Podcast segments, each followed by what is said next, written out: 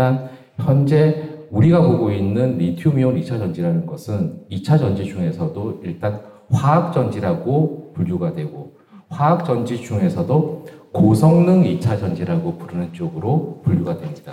원래는 90년대 초중반에는 고성능 2차 전지라고 했을 때 니클 MH 2차 전지하고 리튬 2차 전지 두 가지가 있었는데 우리나라 대기업들이 90년대에 2차 전지를 처음으로 한번 해보겠다고 시작했을 때는 사실 리튬이온 2차 전지와 니켈 MH 2차 전지가 있을 때 니켈 MH 2차 전지에 집중을 하다가 90년대 후반 들어가면서 우리나라 3사가 리튬이온 2차 전지로 집중을 하게 됐어요.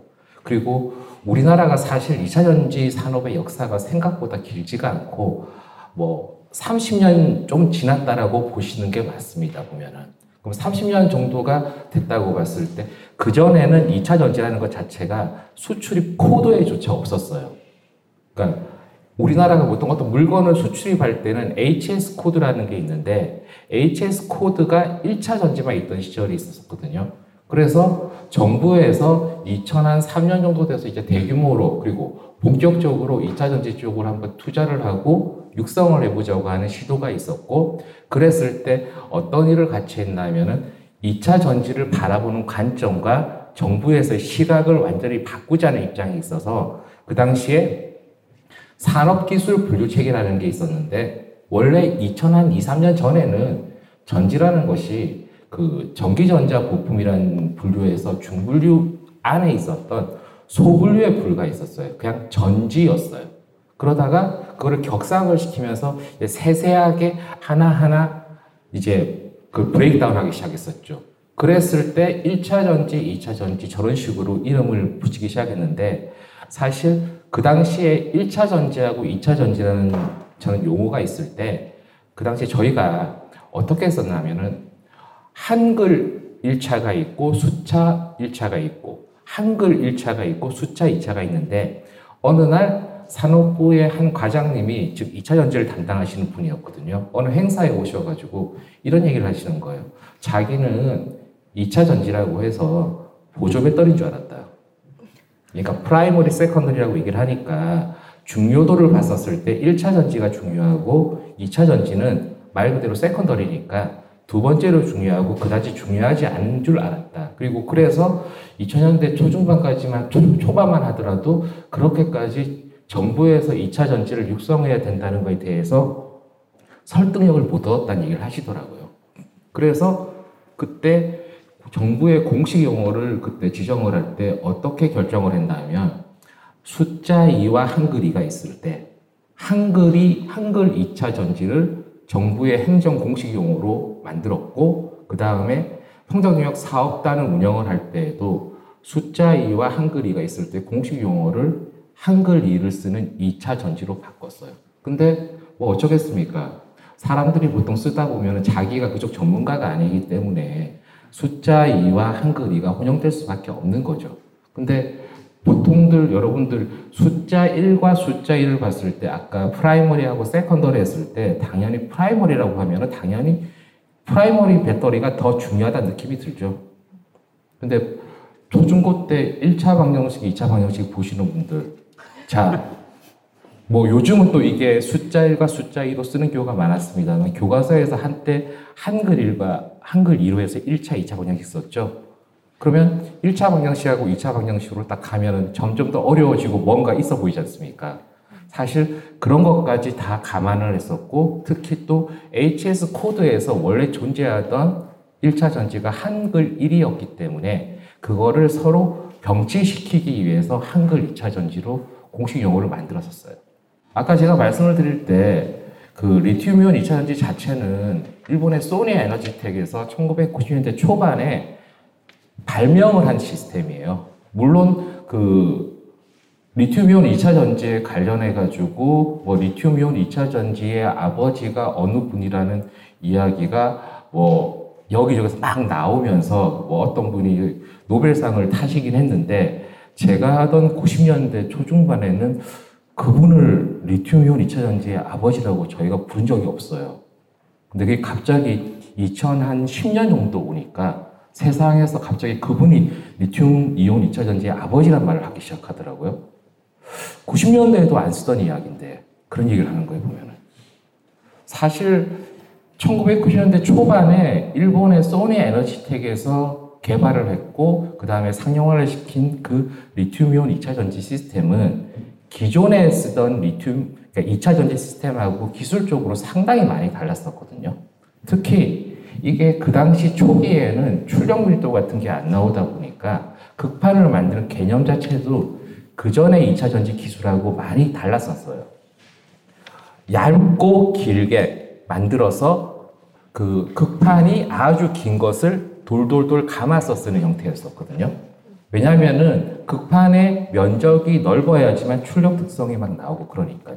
그리고 또 그 리튬이온 2차 전지 역사를 보시게 되면은 제가 여기 그림에서 왼쪽에 보면은 빨간색으로 화살표를 쭉 올린 게 있고 그 다음에 오른쪽에서 보면은 파란색으로 화살표를 쭉 내린 게 있는데 저걸, 무엇, 저걸 무엇이라고 보시면 되나 하면은 왼쪽에 있는 것은 음극 활물질이고 오른쪽에 있는 것은 양극 활물질이에요. 이게 사실상 기술이 개발이 될 때 에너지 밀도가 어떤 방향으로 개발이 되고 있나 하면은 음극 활물질은 최초의 음극 활물질이 원래 소니 에너지텍이 하드카본이라는 걸 채용을 했었고 에너지 밀도가 가면 갈수록 높은 쪽으로 가고 있고요. 양극 활물질 쪽은 오히려 역설적으로 최신의 양극 활물질이 가면 갈수록 에너지 밀도가 낮아지는 방향으로 가고 있어요. 그리고 가운데에 보면 제가 전해질 이야기를 하면서 고체 전해질을 제일 아래에 하고 제일 위에다가 다 해놨었죠. 여러분들 특히 2차 전지에 요즘 관심 있는 분들 듣다 보시면은 자꾸 전고체 2차 전지, 즉 전고체 전지라고 부르는 걸 자꾸 많이들 들으시죠. 그러면은 여기에서 양극 활물질이 있고 음극 활물질이 있고 전해질이 있어요. 이 셋 중에서 가장 어려운 기술이 어느 쪽일까요? 또 제가 이렇게 얘기하니까 질문을 하게 되고 답을 하기 위해서 긴장을 하시게 되는데 뭐 꼭 제가 답을 듣기 위해서 말씀드린 건 아니었고요. 자, 전고체 전지가 마치 꿈의 전지라고 주장을 하면서 이야기가 나오는데 심플하게 봤을 때 전고체 전지라는 것 자체가 결국은 액체 전해질을 쓰던 시스템을 고체 전해질로 바꾼다고 하니 결국 그게 아주 어렵고 사실상 기술적으로 가장 high-end는 전해질 쪽 기술이 맞아요. 그런데 이 고체 전해질 쪽 얘기를 볼 때 제가 슬라이드 아래쪽에 써놓은 얘기가 있습니다. 리튬이온 2차 전지가 왜 나왔고 어떻게 나왔냐는 그 역사적인 이야기거든요. 원래 리튬 2차 전지라는 게 있었을 때 최초에 시도됐던 리튬 2차 전지는 음극을 이런 카본계를 쓰지 않고 리튬 금속을 그대로 쓰는 리튬 금속 2차 전지를 시도를 했었어요. 근데 그걸 가지고 캐나다에 있었던 어떤 2차 전지 업체와 그 다음에 일본의 handset 업체하고가 아주 야심차게 handset, 즉, 그, 어떻게 보면 모바일용으로 해가지고 리튬 금속 2차 전지를 채용을 했었는데, 그때 처음에 시제품을 만들고 시장에 출시를 해서 쓰는 도중에 어떤 일이 벌어졌나 하면 사고가 일어났습니다. 즉, 리튬 금속 2차 전지는 문제가 있다는 거죠. 그래서 그때 리튬 금속 2차 전지의 안전성 문제를 해결하기 위해서 크게 두 가지 방향으로 기술 개발 방향이 잡혔거든요. 첫 번째 하나가 애초에 안전에 문제가 되는 금속 리튬을 아예 없는 시스템을 만들자. 즉, 금속 리튬 free 시스템을 만들자고 한 게 일본에서 주도적으로 개발했던 리튬 이온 2차 전지가 되는 것이고요. 그 다음에, 아니, 금속 리튬을 쓰면은 그 당시로서는 에너지 밀도가 아주 높게 확보가 될 수 있으니 금속 리튬은 최대한 살리고 어차피 충방전할 때 안전에 문제가 되는 것은 덴드리틱 리튬, 이걸 우리말로 해서 수지상 성장한 리튬 금속이라고 하는데 그걸 억제할 수 있는 방향으로 해보자. 그렇게 시도가 됐던 게 그 당시에는 주로 우리말로 전고상 2차 전지라고 불렀어요. 이 두 가지 트렌드가 있었는데 이거는 주로 일본보다는 미국이나 유럽 쪽에서 집중적으로 연구를 했었거든요. 그럼 이 두 가지의 갈래길에서 제가 이 상황을 보통 어떻게들 말씀을 드리냐면은 그 한때 TV에서 어떤 그 주말에 하던 프로그램 중에서 그래 결정했어야 하던 프로그램 기억나시죠? 인생에서 왼쪽으로 갈 거냐 오른쪽 길로 갈 거냐 해가지고 근데 바로 저기에서 저 갈림길에서 리튬 이온을 결정한 국가와 회사가 있었고 자기들은 끝까지 금속 리튬은 오케이다 할 수 있다 덴드리틱 리튬만 없애면 된다고 했었던 그 대륙과 회사들이 정고상 2차 전지를 결정을 했었는데 여기서 어마어마한 차이가 일어났죠. 30년 전에 리튬 이온 쪽을 선택했던 대륙과 국가와 회사들은 지금 세계적인 2차 전지 회사들이 되어 있고 30년 전에 자기들은 곧 죽어도 전고체 전지를 하겠다고 한 국가들은 30년째 성공을 못하고 있습니다. 그런 식으로 갈림길에서 이러한 변화가 있었던 것이었거든요. 그리고 제가 2차 전지를 처음 시작했던, 그 즉, 리튬 이온 2차 전지를 처음 시작했던 초창기에는 사실 모바일 IT가 주도적인 소비처였기 때문에 그때는 양극 활물질이 그 앞 슬라이드에서 그 코발트 기반의 리튬 코발트 oxide라고 말씀드렸던 거로 충분했었어요. 사실 그 LCO 기반의 양극 활물질로 2차 전지를 생산해서 소비를 하더라도 그렇게 부족하지 않았었거든요. 그런데 이 소비의 트렌드가 지금 가면 갈수록 변하는 거예요. 먼저 한번 폭발적인 증가가 있는 게 모빌리티. 모빌리티에 의한 수요가 폭증을 하게 됐고, 그 다음에 폭증 단계가 가고 있는 게 이제 전력망과 연결이 돼가지고 grid connected 배터리 혹은 제가 grid connected 에너지라고 부르는 게 있는데 전 세계적으로 2차 전지가 그냥 정말 모든 곳에서 다 쓰는 그 소비처라든지 이런 게 제가 표현을 할때 2차 전지 대량 소비의 시대가 왔다고 제가 얘기를 하거든요. 즉, 2차 전지가 없으면 안 되는 시대가 지금 와버린 거예요. 예전에는 그냥 mobile phone이나 laptop에 쓰던 정도로 끝이 났었는데 이게 모빌리티, 즉 전기차라든지 full hybrid 같은 그런 쪽에서 쓰는 거로 끝나는 게 아니라 이제 또 가면 갈수록 발전에서도 재생에너지 발전 쪽으로 흘러가고 있는데 재생에너지 발전 자체는 이게 간헐성도 있고 문제가 있기 때문에 그것만 갖고 쓸 수가 없어요. 반드시 중간에 마치 회로기판의 컨덴서처럼 잠깐이라도 전기에너지를 저장해 주는 장치가 필요하거든요. 그러니 그 electric energy storage system이라고 부르는 시스템이 또 필요하게 되면서 그냥 어마어마한 소비가 폭증을 하게 되면서 이게 코발트로도 감당이 안 되고 그 다음에 니켈로도 감당이 안 되고 그러니까 이제 철 기반도 필요하다는 시대가 왔고 이제 향후 시장 전망을 봤을 때 이거 이러다가 리튬 이온 갖고도 감당이 안 되겠다는 이야기가 나오면서 소디움 이온도 필요하게 될 거다. 뭐 그렇다고 해서 뭐 이쪽으로 갔을 때 저 차세대 시스템이나 현재 시스템인 그 리튬 이온이 사라지고 소디움 아이온으로 가는 건 아니고요. 보면은 소디움 아이온이라고 해서 요즘 SIB라고 부르는 기술이에요. 즉 완전히 이쪽으로 흘러가고 있는 상황이고요. 그리고 잠깐 또 앞으로 돌아가서 요즘 보면은 양극 활물질 얘기할 때 LFP가 최고다 아니면은 삼원계가 최고다 막 싸우고 있잖아요.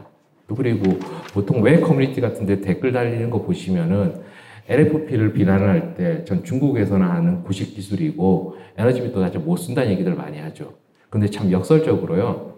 LFP를 세계 최초로 발명을 한 곳이 중국이 아니고 미국입니다. 미국 쪽에서 발명을 한 것이고 제가 여기에서 time scale로 봤을 때 가장 최근에 개발이 된 기술이 바로 LFP라고 보시면 됩니다. 뭐 일단 시간은 제가 이 정도로 하는 게 좋겠죠? 일단 나중에 질문이 있으시면 이제 질문에 대해 답해 주는 드리는 것으로 하고 일단 제 발표는 이 정도로 마치겠습니다. 기술적인 배경에 대해서 좀 들어봤습니다. 박준환 교수님이었고요. 이제 어, 예, 여러분이 이제 더 귀 기울여 들으셔야 될 부분은 지금부터가 아닌가 싶습니다. 예. 어, 키움증권의 권조수 연구원이 투자를 어떻게 하면 되는가? 그거 얘기해 주실 거죠? 아, 네, 맞습니다. 네. 너무 어려워하시는데요. 집중하십시오. 네. 시작하도록 하겠습니다. 네. 아, 네, 안녕하세요. 저는 키움증권에서 2차 전지 담당하고 있는 권진수 연구원입니다. 어, 이번에 그 교수님께서 그 기술 관련해서 설명해 주셨는데 저는 주식 관점에서 이제 올해 하반기 전망이랑 그리고 시장에 대해서 좀 설명을 드- 어, 드리도록 하겠습니다. 네, 어, 글로벌 전기차 침투율입니다. 그래서 보시다시피 지금 글로벌 전기차 침투율 같은 경우는 22년 기준으로 14% 정도 차지하고 있다 봐주시면 될 것 같고요. 그리고 이제 주요 3대 시장인 이제 미국 같은 경우가 8% 정도, 그리고 유럽 같은 경우가 21%, 그리고 중국 같은 경우가 29% 정도 어, 차지하고 있다 봐주시면 될 것 같습니다. 어, 봐주시면은 지금 어, 중국 같은 경우는 어느 정도 이제 성숙한 이제 수준까지 올라왔다 봐주시면 될 것 같고요. 반면에 지금 미국 같은 경우에는 아직 8%로 아직까지 성장률 자체가 이제 올해부터 시작해서 어, 계속 가팔라질 것으로 전망을 하고 있습니다. 네, 올해 상반기 업황 리뷰입니다. 그래서 올해는 잘 아시다시피 양극재 어, 중심으로 쏠림 현상이 좀 나타났다고 봐주시면 될 것 같고요. 특히 이제 실적보다도 지금 이제 수주건들이 많이 나오면서 그런 이제 수주 기대감들이 어, 이제 양극재 업체들 주가 상승으로 많이 이어졌다고 봐주시면 될 것 같습니다. 네, 어, 지금 일단 하반기 전망 같은 경우에는 상저하고 해서 수요가 회복할 것으로 기대를 하고, 하고 있고요. 그리고 그 근거로는 크게 세 가지 말씀드리고 있습니다. 어, 첫 번째 같은 경우에 지금 전기차 판매량이 어, 가장 최근에 5월 것도 나왔는데 어, 되게 견조하다고 봐주시면 될 것 같고 이제 올해 하반기에는 전기차 판매량 같은 경우가 이제 회복될 것으로 기대를 하고 있습니다. 그리고 두 번째 같은 경우에는 지금 정부 정책, 어, 즉 이제 보조금이나 규제 같은 경우가 강화될 것으로 보고 있고 그리고 세 번째가 지금 완성차 업체들의 전동화 전략이 어, 계속해서 상향 조정되고 있는 추세라고 봐주시면 될 것 같습니다.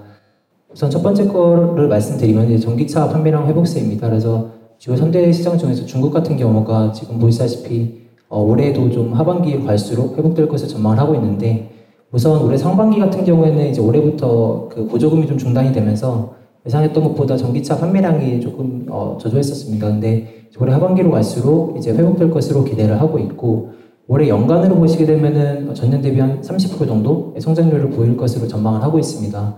그 이유로는 지금 이제 가장 최근에도 이제 구매세 감면 정책 어, 관련해서 기사가 나왔는데 어, 통상 중국 같은 경우에는 이제 신용차에 어, 구매세가 한 10% 정도 붙습니다. 근데 원래 올해 연말까지 어, 해당 이제 구매세 정책이 연장이 되었었는데 어, 가장 최근에 기사가 나온 부분이 이제 앞으로 4년간 어, 해당 구매세 감면 정책이 연장이 될 것이다라고 발표를 했었고요. 그리고 이제 두 번째 같은 경우가 그 지금 자동차 배출 규제 강화가 예정되어 있습니다. 해당 어 지금 규제 같은 경우에는 어 6B라고 봐주시면 되는데 해당 6B 표준이 이제 올해 7월부터 어 적용될 것으로 보고 있기 때문에 그만큼 이제 전기차 침투율도 좀 빨라질 것으로 전망을 하고 있습니다. 그리고 이제 그동안에는 이제 상해와 같은 이제 주요 도심 지역 중심으로 전기차 침투율이 많이 올라와 있었는데 어 이제 어 최근 중국 정부에서 계속해서 노력하고 있는 부분이 도심의 지역에 이제 충전 인프라와 그리고 인센티브를 도입을 해서 어 이제 상해 같은 이제 도심 지역 외에도 전기차 침투율을 좀 끌어올리려고 하고 있다고 봐주시면 될 것 같습니다. 네, 그 다음에 이제 미국 시장입니다. 그래서 보시다시피 지금 올해 어 성장률 자체로는 52% 정도 전망을 하고 있고요. 이제 올해 어 가장 기대하고 있는 시장 중 하나입니다. 그래서 보시게 되면은 어 가장 어 지금 기대하고 있는 부분이 잘 아시는 이제 IRA 법안이라고 봐주시면 될 것 같고요. 또한 이제 IRA 법안 같은 경우에도 어, 연방 정부 차원에서의 보조 어, 세액 공제가 있고 그리고 지금 최근에 좀 주 정부 차원에서의 보조금과 세액 공제가 많이 강화가 되고 있다고 봐주시면 될 것 같습니다.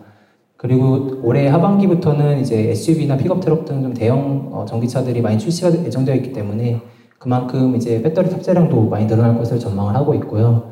그리고 최근에 이제 어, EPA에서 어, 지금 그 자, 동일하게 자동차 배출 규제를 좀 강화를 하고 있는데 EPA에서 지금 제시한 어, target한 목표가 32년 기준으로 67% 전기차 어, 침투율을 좀 목표를 하고 있습니다. 그래서 그만큼 완성차 업체들도 어, 전동화 전략을 좀 빠르게 가져갈 것으로 예상을 하고 있다고 봐주시면 될 것 같습니다. 네, 유럽 시장 같은 경우에는 올해 한 어, 연간 23, 23% 정도 성장할 것을 전망을 하고 있고요. 어, 상대적으로 이제 미국보다는 성장률 자체가 이제 완만할 것으로 예상을 하고 있습니다. 최근에 이제 국내 뭐 배터리나 소적체들 실적을 보시더라도 어, 다들 이제 하반기에 좀 유럽 시장이 조금 불확실하다고 계속 전망을 하고 있고요. 어, 다만 유럽 시장 같은 경우에는 지금 2035년 이후에 어, 내연기관 판매 금지를 할 예정입니다. 그래서 그에 따라서 이제 완성차 업체들도 각 국가별로 지금 전동화 전략을 좀 빠르게 가져가려고 하고 있다고 봐주시면 될 것 같습니다. 네, 해당 표에 있는 어, 로드맵 같은 경우에는 이제 국가별 내연기관 자동차 판매 중단 로드맵이라고 봐주시면 될 것 같고요. 어, 대표적으로 지금 노르웨이 같은 경우가 2025년, 그리고 영국 같은 경우가 2030년, 그리고 유럽 같은 경우가 2035년 이후부터 어, 내연기관 자동차 판매를 중단할 예정이라고 봐주시면 될 것 같습니다. 어, 지금 전동화 전략 가장 최근 걸로 업데이트 어, 해놓은 겁니다. 그래서 좀 눈여겨 보셔야 될 부분이 이제 뭐 토요타와 같은 일본 업체들이 그동안 좀 보수적이었는데 최근에 이제 전동화 전략 가속화에 어, 합류하고 있다고 봐주시면 될 것 같고요. 어, 그리고 뭐 대표적으로 폭스바겐이나 닛산 그리고 가장 최근에는 이제 현대차 같은 경우가 인베스트데이를 통해서 어, 계속해서 전동화 전략 목표치를 좀 상향 조정하고 있다고 봐주시면 될 것 같습니다. 그래서 결국에는 이제 전기차 투자 확대가 어, 이제 배터리 투자 확대로 이어지고 그리고 이제 배터리와 소잡지들의 낙수 효과로 이어진다고 봐주시면 될 것 같습니다. 네, 그래서 어, IRA 법안 표라고 봐주시면 되는데 어, 지금 IRA 같은 경우는 잘 아실 것 같아서 기본적인 내용을 좀 생략을 하고 가장 최근 이제 3월 31일에 이제 IRA 시행령이 나왔었습니다. 근데 어, 지금 이제 올해 하반기 투자 전략 중 하나로 지금 배터리 부품의 어, 소재에 좀 주목할 필요가 있다고 말씀드리고 있고요. 대표적으로 지금 분리막이랑 전액 같은 경우 배터리 부품으로 지금 포함이 되어 있는데 어, 해당 배터리 부품 같은 경우에는 북미에 공장을 지어야 됩니다. 그래서 북미에 공장을 지어야 되는 만큼 이제 어, 상대적으로 국내 업체들의 수혜가 좀 클 것으로 전망을 하고 있고요.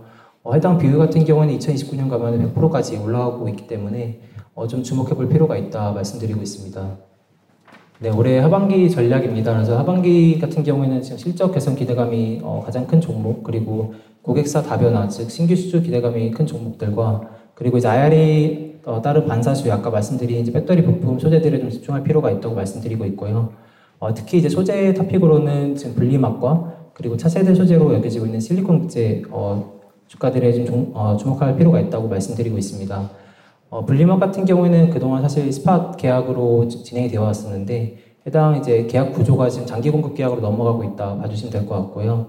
그리고 그동안 사실 이제 분리막 같은 경우는 중국 소재들이 많이 그 전밀해 왔었는데 이제 배터리 부품으로 좀 분류가 되면서 실제로 어, 공납자들 같은 경우는 고객 다변화가 좀 본격화될 것으로 어, 지금 움직임이 나타나고 있습니다. 그래서 어, 올해 하반기부터 해서 내년에 좀 고객 다변화가 본격화될 것으로 예상을 하고 있고 그리고 실리콘 국제 같은 경우에는 이제 내년부터 해서 어, 실리콘 국제 탑재 차종 같은 경우가 좀 증가할 것으로 예상을 하고 있습니다. 그래서 내년부터 해서 이제 점진적으로 시장이 개화될 것으로 예상하고 있기 때문에 어, 관심 어, 좀 가질 필요가 있다고 말씀드리고 있습니다. 네, 이상으로 좀 발표를 마치고 궁금하신 내용 있으시면 질문 받도록 하겠습니다. 네, 굉장히 예상보다 빠르게 여러 장의 슬라이드를 소개해 주셨는데 아 좋다는 얘기죠? 예, 상반기에 우리나라 주식시장이 뭐 거의 어, 하나를 꼽으라면 배터리였기 때문에 하반기에도 좋다. 다만 어, 양극재 위주의 상승세가 지속됐다면 하반기에는 분리막이라든지 예, 실리콘 예, 이쪽도 괜찮을 것 같다. 이렇게 예, 요약을 해봐야겠죠. 예. 네.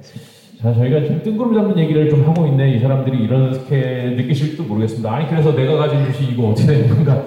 이렇게 궁금해하실 분들도 있을 것 같고, 예, 기술적으로도 이게 사실 저는 강의를 들어도 저 뭐 문과생이라서 그런지 모르겠지만은 무슨 얘기인지 잘 모르겠는 부분도 분명히 있고 한데 직접 질문할 수 있는 기회를 드리겠습니다. 직접 질문하시면은 예, 설명을 해주시고 직접적으로 아마 질문하실 기회가 많지는 않을 것 같은데 예. 질문을 하실 분은 손을 들어주시면 예, 질문할 기회를 드리겠습니다.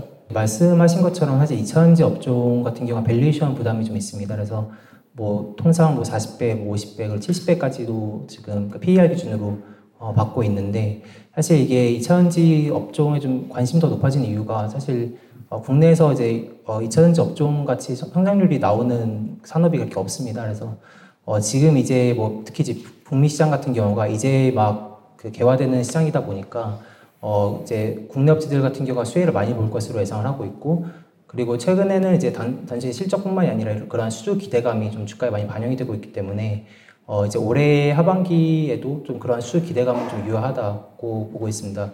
다만 이제 그 중에서도 이제 좀 기술력이나 아니면은 어, 상대적인 밸류에이션이 좀 저렴한 어, 종목들을 좀 선별할 필요가 있다고 말씀하고 말씀드리겠습니다. 네, 사실 중국 쪽이 뭐 CATL도 그렇고 뭐 다들 이제 주가 많이 하락했습니다. 근데 가장 큰 이유가 어 최근에 이제 북미 시장 진입이 좀 제한된 부분이 이제 디스카운트 요인으로 많이 작용했다고 보고 있고요. 그리고 반대로 지금 LG엔솔이나 그동안 이제 뭐 국내 양극재 업체들도 그렇고 어 상대적으로 주가 프리미엄을 받았던 이유가 지금 이제 북미 시장 진출 가능한 여부가 어, 좀 작용 크게 작용을 했다고 봐주시면 될 것 같습니다. 다만 어, 최근에 이제 좀 이제 중국이 이제 우회해서 미국을 들어가 들어가는 게 아니냐에 대한 논란이 많이 생기고 있는데 어, 그런 부분이 이제 사실 그러니까 우려국가에 대한 가이던스가 이제 올해 하반기쯤 나올 예정인데 그런 부분이 나와봐야 알겠지만은 어, 이제 중국 업체들 같은 경우에는 어, 그동안 어, 중국 시장 내수 시장 중심으로 성장을 해왔지만은 어, 향후 이제 유럽 시장에서 조금 어, 좀 확장 가능하거나 아니면은 이제 미국 시장에 뭐 진출이 가능하다고 하면은 어, 그런 부분이 좀 해소될 수는 있다고 보고 있습니다. 다만 아직까지는 어, 좀 북미 시장이 좀 제한된 부분이 있기 때문에 어, 조금 어, 신중할 필요가 있지 않나 하고 보고 있습니다. 제가 여쭤보고 싶은 거 있는데 교수님한테 네. 요새 뭐 전고체 배터리 교수님도 잠깐 말씀하셨지만 이게 얼마나 빨리 시장에 나올 수 있다고 보시나요? 이, 이거 나오면은 뭐 기존의 배터리들보다 훨씬 좋다고 많이 들리냐? 네, 좋은 질문 하셨어요. 안 그래도 지금 2차 전지를 이야기할 때 사실 많은 분들이 이 전고체 전지에 대해서 물어보시는 분들도 많고 그냥 여기저기에서 자꾸 꿈의 전지라고 이야기를 하니까 전고체 전지 이야기만 나오면 뭐 사실 제가 뭐 들어오기 전에도 살짝 말씀을 드렸는데 펀더멘털하고 주가는 같이 가는 게 아니기 때문에 제가 아무리 기술이 좋고 나쁘다 하더라도 주가는 전혀 다르게 디커플링 되거든요. 일단 기술적으로 말씀을 드리자면 제가 아까 슬라이드에서 말씀을 드릴 때 전고체 전지가 최근이나 최신 기술이 아니라고 제가 말씀을 드렸어요. 그러니까 즉 30년도 전에 계속 시도가 됐던 기술이고 그리고 물론 최근에 시도가 되는 전고체 전지가 일종의 차세대 전고체 전지라고 할 수 있는 건데 사실 제가 그 말을 좀 드리기도 되게 좀 명구스러운 게 상용화된 적이 있어야지 차세대가 되죠. 상용화가 된 적이 없는데 차세대란 말을 할 수가 없잖아요. 그런데 사실 전고체 전지가 만약에 한 20년, 30년 전에 상용화가 됐다면 그때는 좀 괜찮다고 할 수 있었을 거예요. 근데 지금 전고체 전지가 너무 강력한 경쟁자한테 지금 도전을 하고 있거든요. 리튬이온 2차 전지만큼 2차 전지 역사상 이렇게 강력한 지배력을 가진 전지가 없었어요. 즉, 들어오기가 쉽지가 않습니다. 그 다음에 제가 아까 보여드렸을 때 모바일 IT하고 그 다음에 모빌리티하고 그 다음에 또 grid connected 타입으로 해서 전기에너지 저장 장치를 말씀을 드렸는데 사실 2차 전지 얘기들을 들으시면 안전성에 대한 걱정들을 많이 하시잖아요. 근데 이게 하필이면요. 모빌리티 쪽에 사용이 되는 2차 전지는 이야기가 나오면 차량에 사고가 일어날 수 있기 때문에 그 사고에 의한 안전성 문제를 많이 제기하거든요. 그럼 제가 이 얘기를 왜 드리냐? 리튬 금속을 음극으로 쓴 시스템은 현재 리튬이온 2차 전지를 채용한 모빌리티에서 그 복잡다단한 사고가 일어났을 때 화재가 일어나지 않는다는 것은 이론적으로 틀린 얘기입니다. 즉, 그래서 오히려 모바일 IT 시절에 그때면 그나마 조금이라도 가능성이 있었을지 모르겠는데, 현재 대량으로 사용이 되는 모빌리티 쪽은 사실상 어렵다고 보시면 될 것 같고요. 그렇지만 하나 정도 가능성은 있어요. UAM 쪽.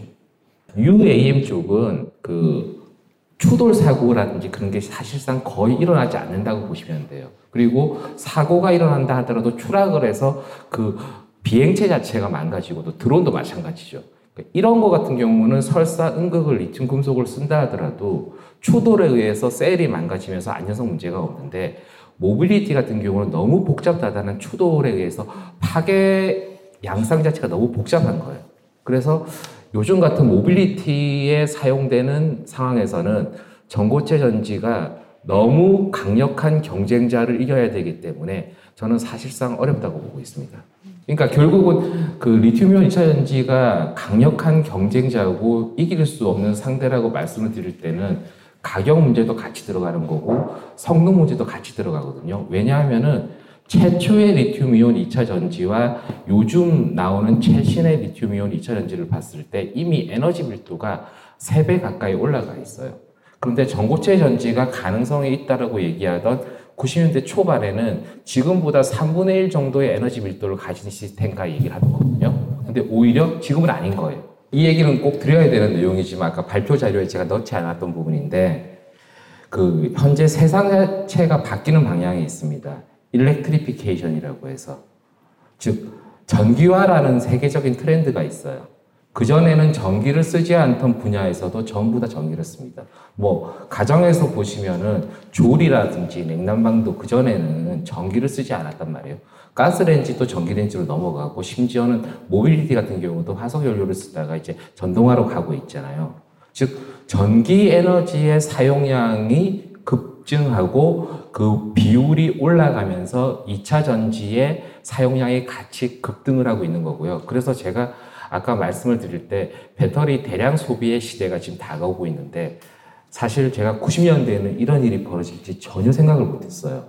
즉 어떻게 보면 그 2차 전지를 하는 저희 입장에서도 이건 상당히 당황스러운 상황이거든요. 보면은 그래서 드리는 이야기인데 2차 전지가 상당히 시장은 커지고 계속 바이어블하게 살아갈 것은 틀림이 없어요. 근데 이게 문제가 하나 있는 거예요.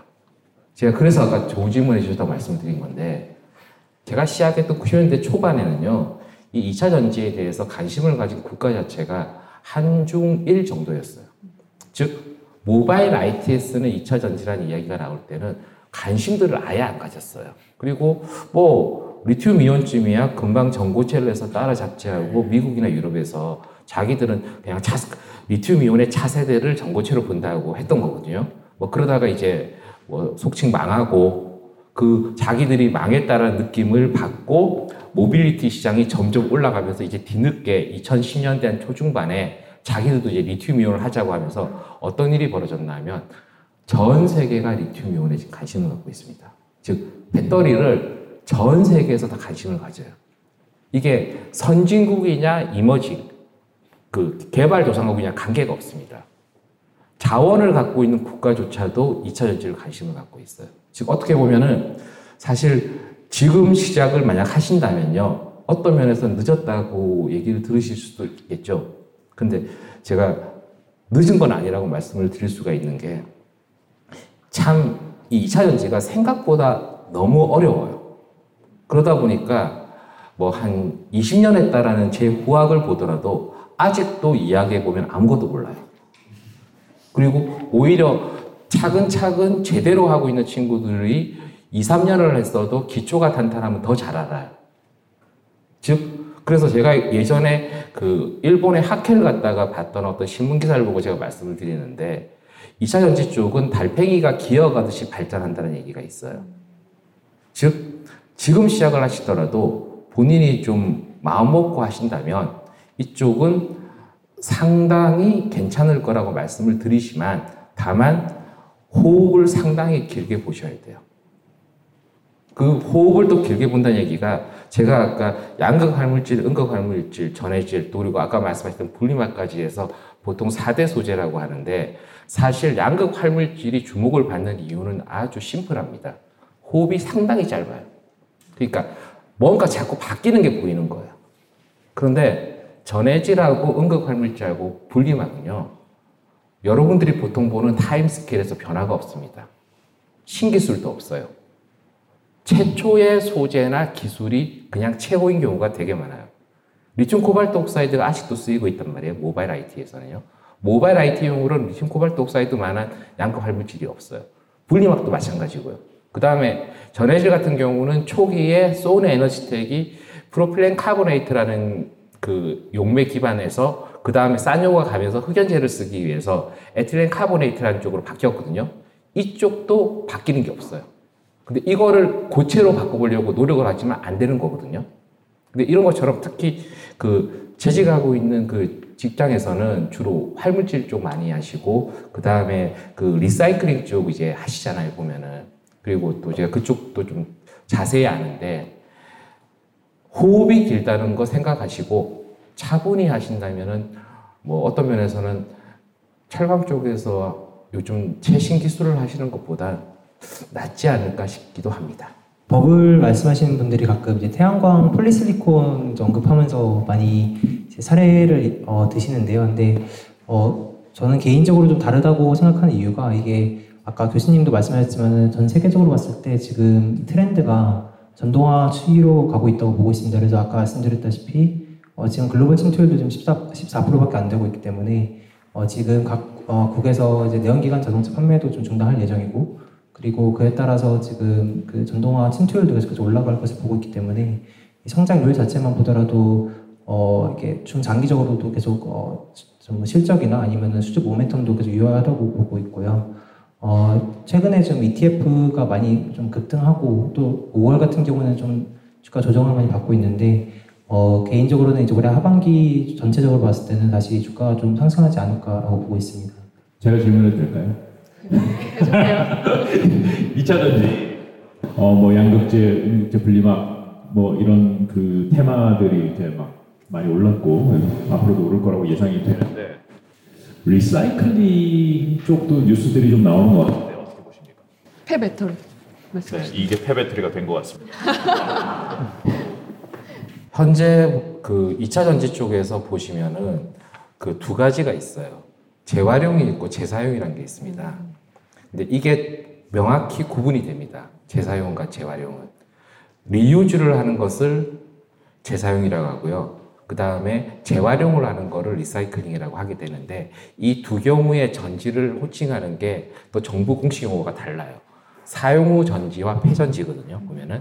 그러니까 사용 후 전지는 어떤 경우를 이야기하냐면 모빌리티에서 쓰던 것을 이제 거기서 쓰기가 어려워지는 성능의 저하가 있을 때 빼내서 전기에너지 저장장치로 쓰는 것을 재사용이라고 하고요. 그 다음에 그게 모빌리티가 됐든 또는 전기에너지 저장장치가 됐든 모바일 IT가 됐든 이제 이거를 더 이상 전지로 쓰지 않고 유용한 광물을 뽑아내는 거를 그 재활용 즉 리사이클링이라고 해요. 근데 이게 2차 전지 기술이 점점 발전하면서 어떤 일이 벌어지고 있냐면 과거에 비해서 더 빨리 뽑아내기 시작합니다. 그이 빨리 뽑아내는 기준을 높인 것이 바로 중국이거든요.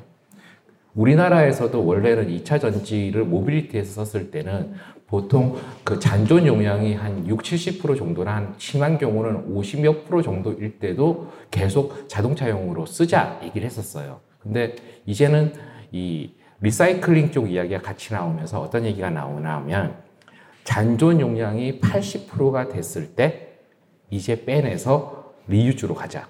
이 얘기가 나옵니다, 보면은. 근데 이거와 더불어 기술적으로 어떤 얘기가 나오나 하면은 결국은 사이클 특성이 좋은 게 필요하다는 거죠.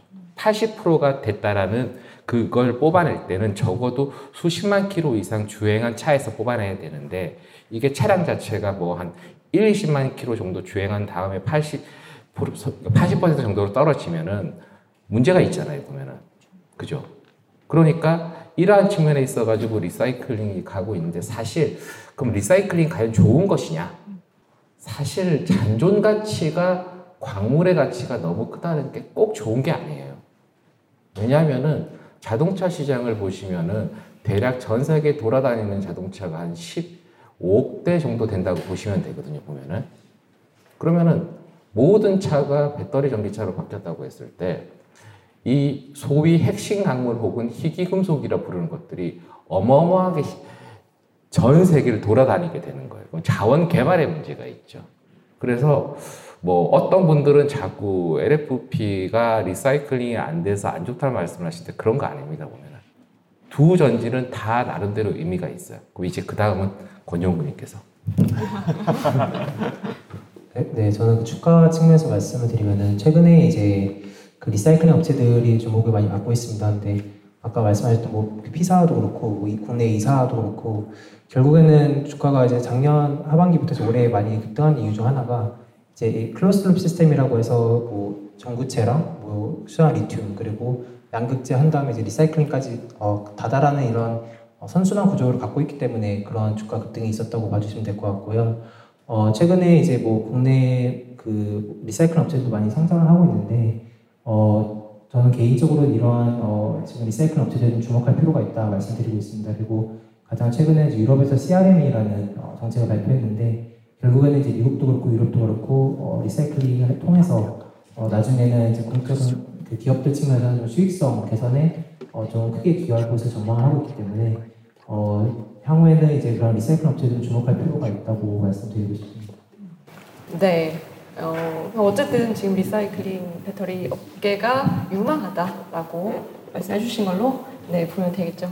사실 제가 2차 전지하는 입장에서 그 리튬이온 2차 전지를 개발해 온 역사란 게 있습니다. 90년대에 소니 에너지텍이 최초로 발명을 하고 그때 양극 활물질 쪽은 연구를 할 때 저희가 LCO라고 부르는 lithium cobalt oxide의 차세대 시스템으로 연구를 했던 게 니켈 기반과 망간 기반이었어요. 1차적으로. 그러면 이것만 연구한 게 아니라 철 기반의 양극 활물질에 대한 연구도 어마어마하게 했었어요. 전 세계적으로. 근데 문제가 현재 나오는 그 lithium cobalt oxide나 삼원계라고 부르는 이 소위 층상계 화합물이라고 부르는데 철 기반의 화합물이 층상계 화합물이 안 나오는 거예요.